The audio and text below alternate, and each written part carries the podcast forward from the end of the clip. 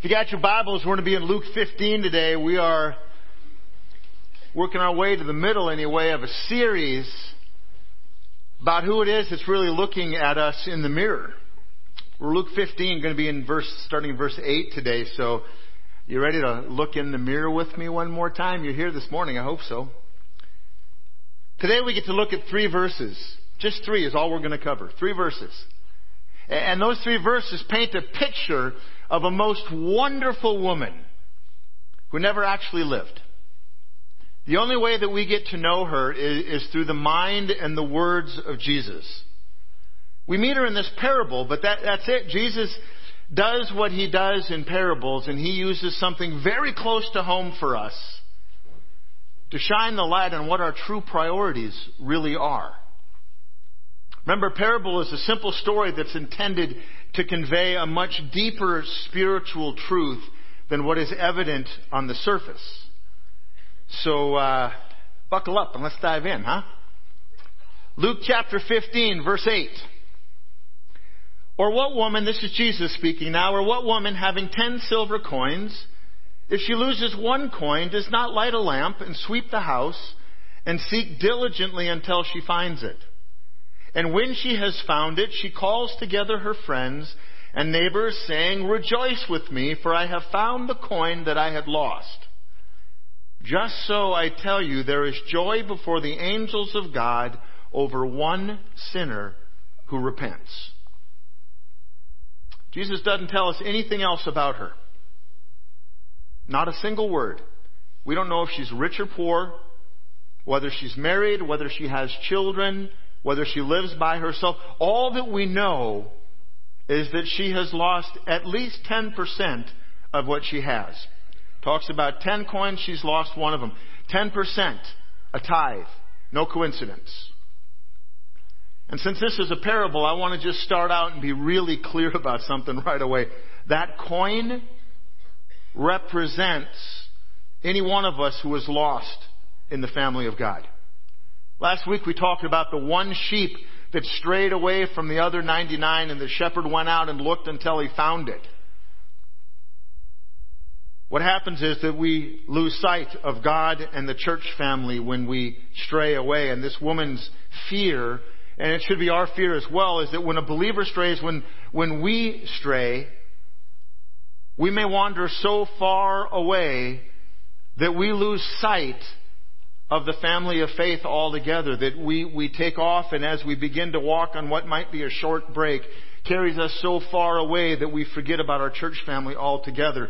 Now, understand, you're not lost from God. God always knows right where you are. But by our own actions, we can take ourselves out of the family of God to a point where we're not sure where God is anymore.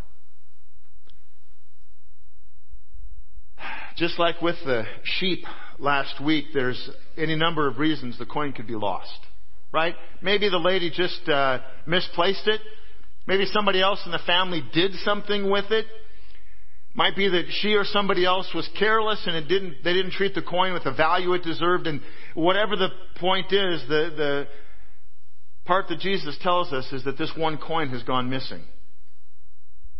We've got to realize that we as God's family gathering in this place have the responsibility to love and to care for each other as God's children. So look around you for a moment. Really, do that. Look around you for a moment. Really, do that. This is your church family. This is your church family. This is the group of people who surround you, not just on Sunday morning. These people that sit in this place with you today need you to help them on their walk to lovingly prevent them from getting lost, and you need them. We need each other. We are the church together. Last week I made the statement that it isn't my job to convict you of your sin. That's true. The Holy Spirit is the one who does the work of convicting a human heart. However, what I didn't say is that for a mature believer, for someone for whom Jesus is both Lord and Savior, We've got the responsibility to walk along other believers and guide them along the path of faith. We don't judge people, but we judge sin. God alone judges us, but we do have a responsibility to lovingly and respectfully care for each other in Christian love. We do that by loving and not condemning each other. We love, we challenge, we lift each other up, and we remind each other of who we are. Because all too often the reason that a person strays away is they forget who it is that they are as a child of God. Think for a moment about this coin then as a person. Don't think of it just as a coin. Think about it as a person. It's been separated and it's lost. It's of no value, this coin isn't, hiding in the dirt or the cracks of a floor and it's helpless to be any good on its own. It can't pick itself up and find its way to the market and buy food. It's not functioning for what it was created to be when it's lost, but the coin doesn't have any clue that it's lost. And all too often the person who strays away from faith has no idea that they're lost. They don't even realize. They just think they've made some different choices. Now remember last week when we talked about lost, a word that people get really bent out of shape and offended by. What the Greek really talks about is lost is spiritually destitute. Spiritually lost. No footing, no foundation, no grounding. And as Christians, we don't want anybody to be spiritual destitute. Why? Spiritually destitute. Why? Because we know that we have the light of Jesus. We know that we have the answer, and He's it. While the word lost might be taken offensively by some people, that whole understanding of being destitute, not having purpose or direction or meaning, is something we can easily understand. We've all been there. We've all wondered who we are and do we really matter and would the world even care if I, if I didn't show up one day? It's just more so when it's someone who's been overtaken by the darkness of the world and has completely forgotten who they are. That's why we need other Christians around us. I hear people all the time that say, well, yeah, it sounds like you got a great church, but I kind of do Christianity by myself. And my question is, how's that going for you? How do you do that? How are you a Christian on your own? We need other Christians around us. We need to be Christians around other believers. So let, us shift gear here for, gears for a moment. We're talking about a lost coin, and that might be a little bit hard for us to completely relate to. All too often we think of a penny or a dime and we think, no big deal. It's not even worth bending over to pick it up, right? So let's think about something a little closer to home. You ever lost your cell phone? right? You ever lost your cell phone? You don't have to raise your hand. We've all done it. Misplaced it. Lost it completely. Dropped it over the side of a boat. How about your purse? Your wallet? Your keys? I'll be honest with you, I go into a full-fledged panic. And the people around me go, you just misplaced it. You do it all the time. It isn't lost. You'll find it. But I need it now. My life is on that phone. Everything that I need is in my wallet. Am I right? Do you know what I'm talking about? There are things that if we lose, we can relate to this woman. It isn't even that the thing is worth the most money. What it is, is that it's got the value to us, right? The value goes beyond its financial or monetary worth. It's what is the value to us that that thing represents. What does it mean to us? And I wonder if in the American church, because you know, the things that we think are ours, our phones, our keys, our purses, our wallets, our money, I wonder if we realize that all of those things that we would stop our day to go and find. I, I wonder if we've ever realized that, you know, eventually if we don't lose them, we replace them, don't we? And that thing that is so valuable to us, we trade in for a better model. We trade in for something that's shinier, has more features. All of them end up getting replaced. And sometimes I wonder if those things that we end up replacing aren't really more important to us than people if we were going to be honest. What do we really value? What kind of stand are we willing to take on behalf of people who don't know God? What kind of statement are we willing to make? What kind of stand will we take? What kind of effort will we go to to reach someone who has strayed from the family of God? Or do we just let them go and it's their decision? They can go figure it out themselves. Where is our real value? Verse 9, it says, When she'd found it, she calls together her friends and neighbors saying, Rejoice with me, for I found the coin that I've lost. If you found a lost cell phone, you know, you're going to tell people the story about it, right? But the fact is, while it's gone, you want to call everybody to come and help you find it, and that makes it worse because you can't. That's how important these things are. Well, that's how important this phone is, or this coin is rather. The, see, the reason for this woman's joy is the value to her goes well beyond its financial or monetary value. See, this, this woman without a name is really helping us to understand our worth and our value to God. The parable isn't about a coin at all. The parable is about you and I. The, the parable is about everybody else out there. And our value to God goes far beyond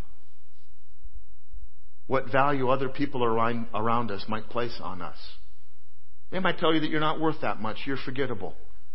Yeah, you can be replaced. You know, you took off for a month and a half, we never even really missed you. That's not true of God, and the parable is telling us that God will go to any extreme to bring you home. Verse 10, just so I tell you, there's joy before the angels of God over one sinner who repents. Again, in this passage, the whole joy in heaven thing. There's a part of me when I read those lines in a parable, I, I, I go back to the Christmas story in Luke where he says, Suddenly there was with them, uh, the angel, a multitude of the heavenly host praising God. It's like the angels in heaven are just looking for a reason to celebrate something good on earth. They're up there just queued up and ready. Now, on a side note, you know, we talk about the heavenly host, and that's what the New Testament tells us. But actually, there's a much better understanding that the original language gives to us. Heavenly host doesn't make sense entirely because we don't use that language. It sounds like a bunch of angels, that's true, but you know what it really is? What the Bible really talks about? The heavenly host, this huge gathering of angels, is the angel army of God. It's the angel army of God. It's referred to throughout the battle, or throughout the Bible. Those angels are there to do battle for you and I. And when one of us comes home, the angel of army of God that stands ready to go to battle for you and your soul celebrates. That's quite an image in my mind. When one sinner repents, an angel army breaks into celebration. This isn't a parable of a lazy woman who is careless.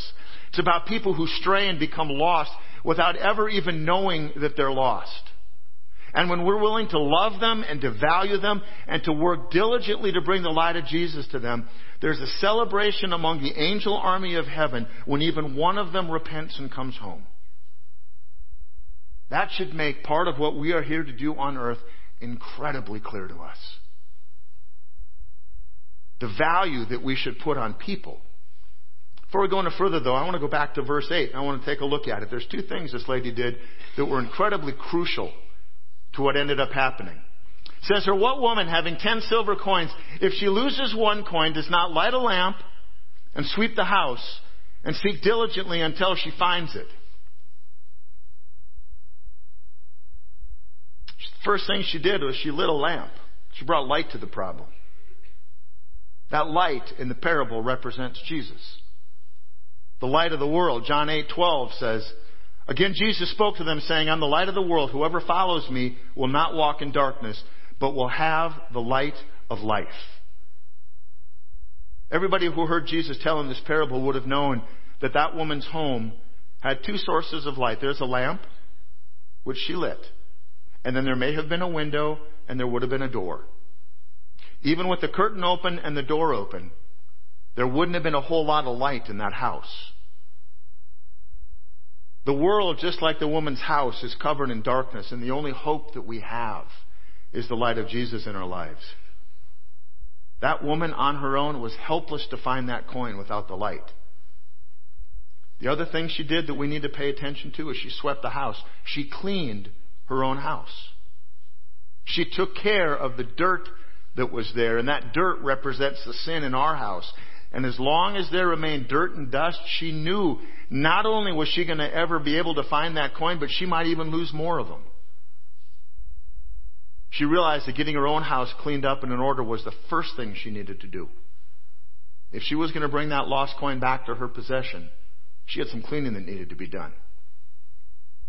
We've got no right to point out and talk about the sins of others until our house is clean.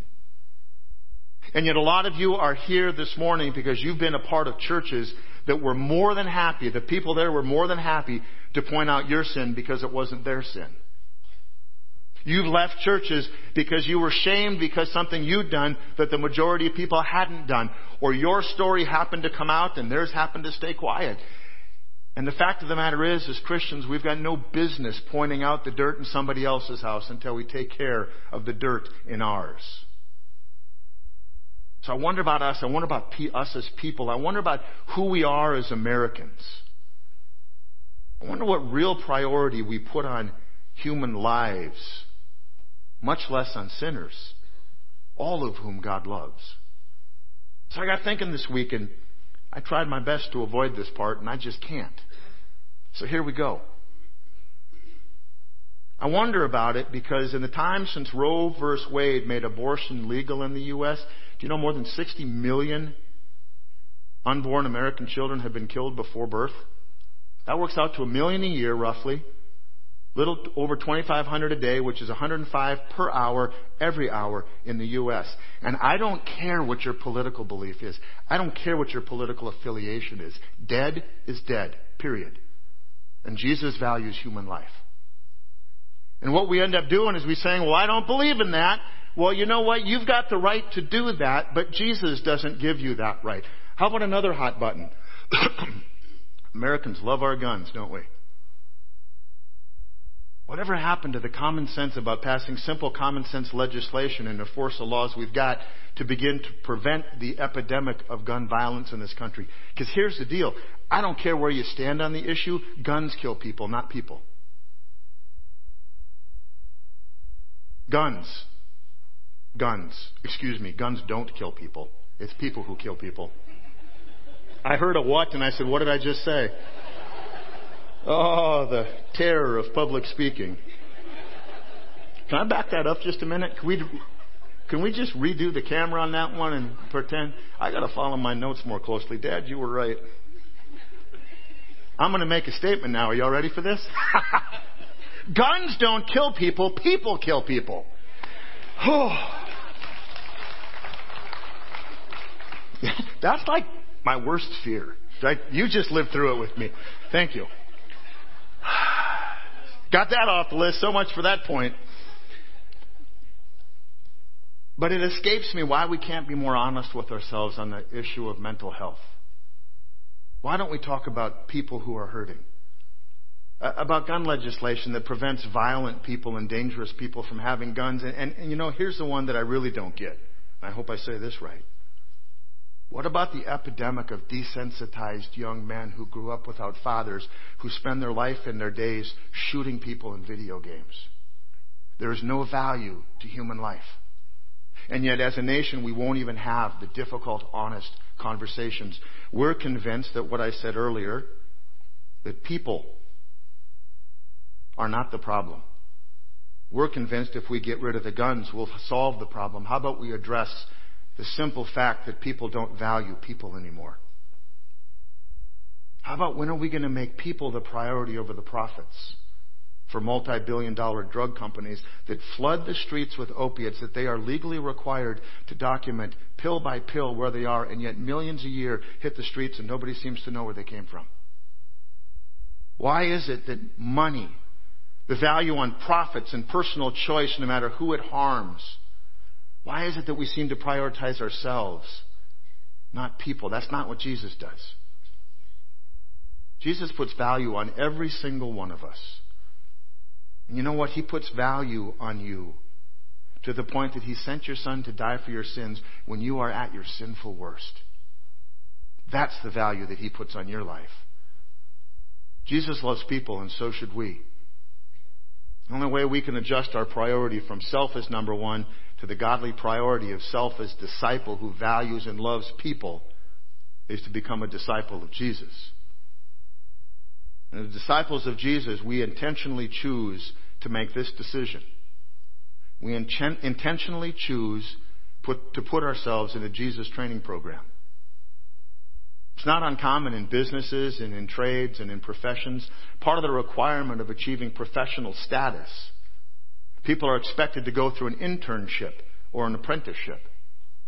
And the whole idea of it is that you train under someone who is a master at their job. The apprentice is able to study and observe how the teacher does the work, how they handle difficult people and how they handle difficult situations, while not being required or expected to be responsible to know the best way to handle all of them on their own yet. That's the heart of discipleship. We study under a more mature believer to learn and experience mature faith as our faith grows and matures and increases with the time that we spend that person. We invite, we welcome, we seek the light of Jesus to shine, shine in the darkness so that we can become more and more like Him. But we've got to choose to do that. Maybe you've heard me talk about this today for the first time. Maybe you've heard the last few weeks and you go, you know, it's too much. I'm just not interested in that. It's more than I want to do. Fair enough. Maybe it's too much work for you. Maybe it's too much effort. Maybe you just don't see the value in it. Let me try one more example and see if I can get this one right. I think we'd all agree that one of the most beautiful, valuable things on earth in terms of stuff is diamonds, right? Incredibly expensive. Some of the most valuable things ever bought or sold are diamonds. But a diamond doesn't start that way, does it? Diamond starts as a lump of coal deep within the darkness of the earth's crust.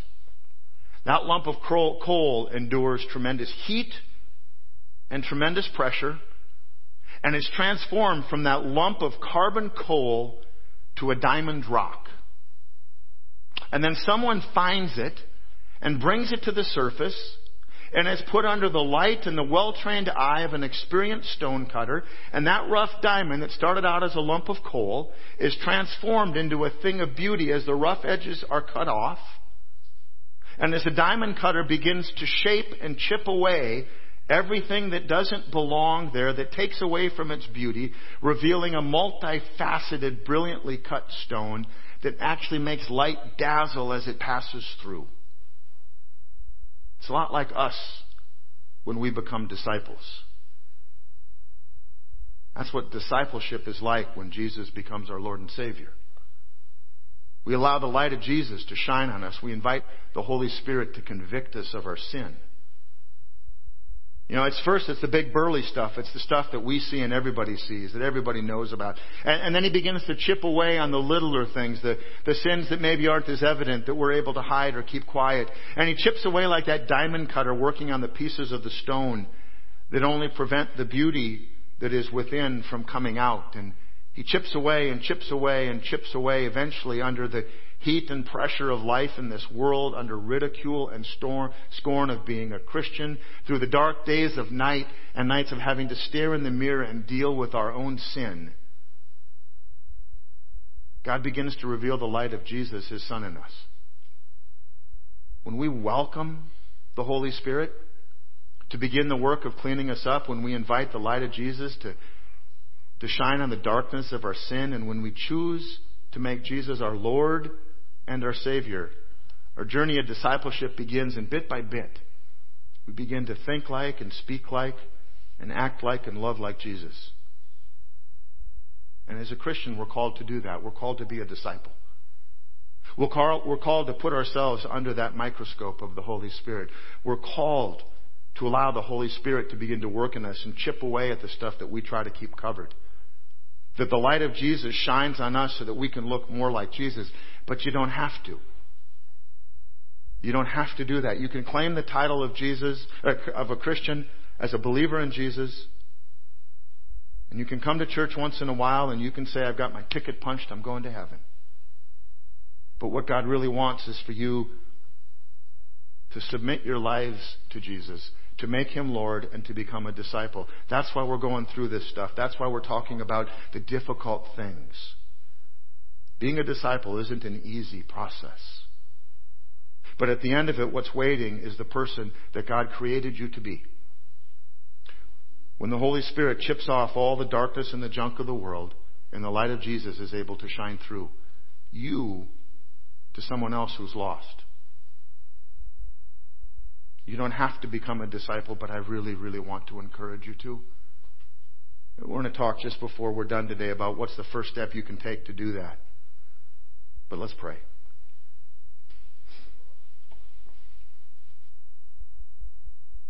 God, there's nothing about the world around us that's covered in darkness that encourages us to be a disciple of Jesus. At most, it says that going to church is a little bit radical. Most people in an awful lot of churches would say that just simply gathering here on a Sunday is enough. But God, you know that it isn't about duty or obligation, it's about opportunity and privilege. It's about the opportunity that we have and the privilege that you give us to be sons and daughters of yours to be filled with your Holy Spirit, to have the light of Jesus shine in us and through us. And some of us won't accept that, but some of us will. And God, what I ask is that your Holy Spirit begins to work on us, moves in our hearts, moves in our minds, that we realize that we are not, we know that we're not all that we can be in you, that we're not even who you created us to be yet. God, as we take this journey of discipleship and we, we take baby steps that lead to larger steps, God, give us courage to look in the mirror and really see who we are. Give us strength to stand in the world and give us the light of Jesus to walk through the darkness that surrounds us. Give us a heart that wants to grow in faith and serve Jesus as our Lord. It's in His name that we pray. Amen. You might be wondering what do I do if, if I'm willing to start taking the step of being a disciple? What is the first thing that I do? I'll tell you, it's as simple as this. Grab your Bible and start to read. Doesn't matter what part of it, just start to read. And, and then ask God to help show you what it is that He's saying and what's going on. And then find somebody who knows it better than you and say, help me understand it more.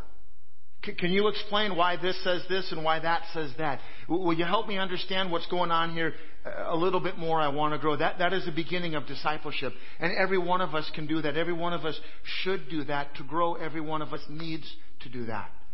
So you walk out of here today, what do you do? You begin reading your Bible every day if you don't.